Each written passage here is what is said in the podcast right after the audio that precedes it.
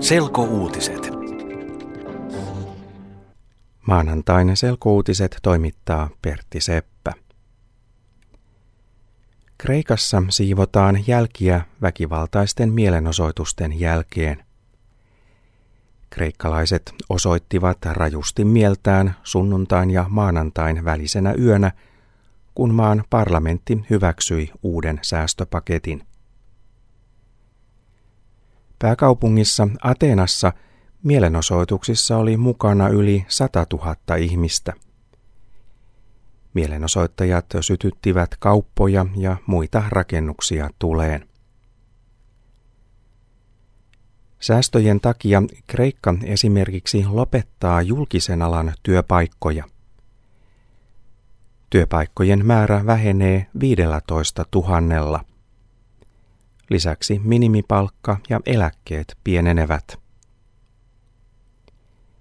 Kreikan täytyy tehdä säästöt, että se saa lisää laina-apua muilta euromailta. Säästöt ovat ehto uudelle lainalle. Kreikka tarvitsee apua, koska muuten sen rahat loppuvat. Lentoyhtiö Finnair vähentää lähtöselvitystiskien määrää Helsinki-Vantaan lentokentällä. Finnairin matkustajien täytyy tulevaisuudessa tehdä itse lähtöselvitys eli check-in.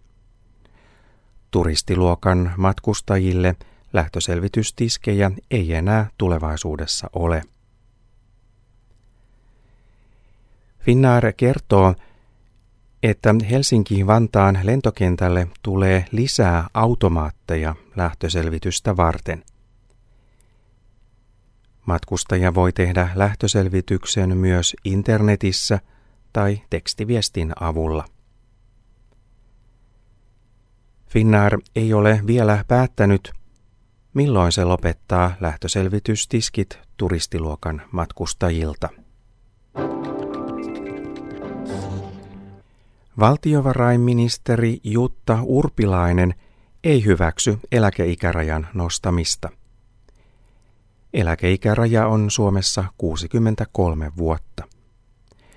Urpilainen sanoo, että ikärajaa ei nykyisen hallituksen aikana nosteta. Myös Jutta Urpilaisen puolue SDP vastustaa eläkeikärajan nostamista. Urpilaisen mielestä tarvitaan muita keinoja, että suomalaiset pysyvät mukana työelämässä kauemmin kuin nykyään. Myös työntekijöiden ja työnantajien järjestöt miettivät asiaa, ja hallitus odottaa järjestöjen ehdotuksia lähiviikkoina. Asia on tärkeä, koska vanhusten määrä Suomessa kasvaa.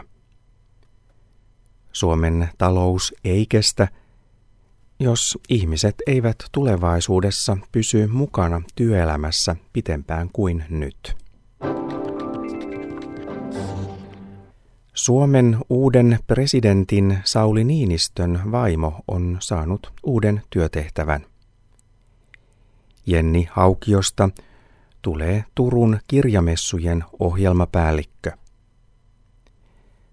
Samalla Haukio jättää työnsä kokoomuspuolueessa, jossa hän on ollut viestintäpäällikkönä. Sauli Niinistö valittiin Suomen presidentiksi noin viikko sitten. Niinistön presidenttikausi alkaa maaliskuussa.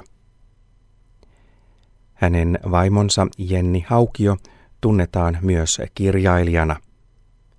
Haukio on kirjoittanut runokirjoja. Yle.fi/selkouutiset